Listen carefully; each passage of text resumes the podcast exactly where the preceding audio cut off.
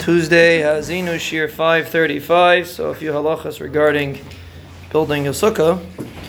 So Lamaisa, a Isha and a Katan should not put the schach up in a sukkah. It should only be a gadol. Lechatchila. Lechatchila, you should not use an Isha or a Katan. The our place can then make if he did it b'diavad, but lechatchila, the the schach, which is the main part of the sukkah, should not be put up by an isha and a katan. The walls obviously can be put up by anybody; they don't have to be put up at all as long as you have walls. It's kosher. So really, an isha and a katan is also fine to do the walls, but the schach should be done by a gadol. Regarding using mats, so what it gets tricky is sometimes people want to tie down the mats because they don't want it to blow away. So Lamaisa Mikradin, you can use any material to tie down a mat. You can use a zip tie, Mikradin.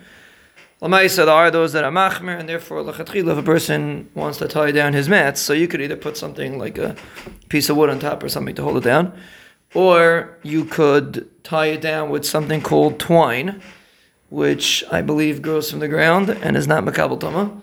So that would be kosher to use to tie it down Lachatchila. If a person wants to tie it down. But again, that's uh, b'mikra, then you can use anything to hold it down because you're not really keeping it in place. Most normal winds will not blow it off, and a ruach she'ena mitzuya that blows it off is not a problem.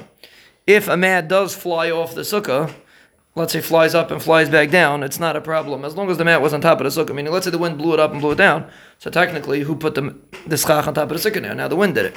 So the chayot should be a problem. But the Maisa, the can say as long as the mat stayed within the vicinity of the sukkah, didn't leave the sukkah, and it, and it lands back on the sukkah, it's kosher. If the wind blew it off and blew it back on, then it would be a problem. But generally speaking, the wind, even if it lifts it up, or even if it moves it off a little bit, but as long as it was on uh, the sukkah, on and then it come, even if it comes back down, it's considered as if it was always there, and therefore it would not be a problem.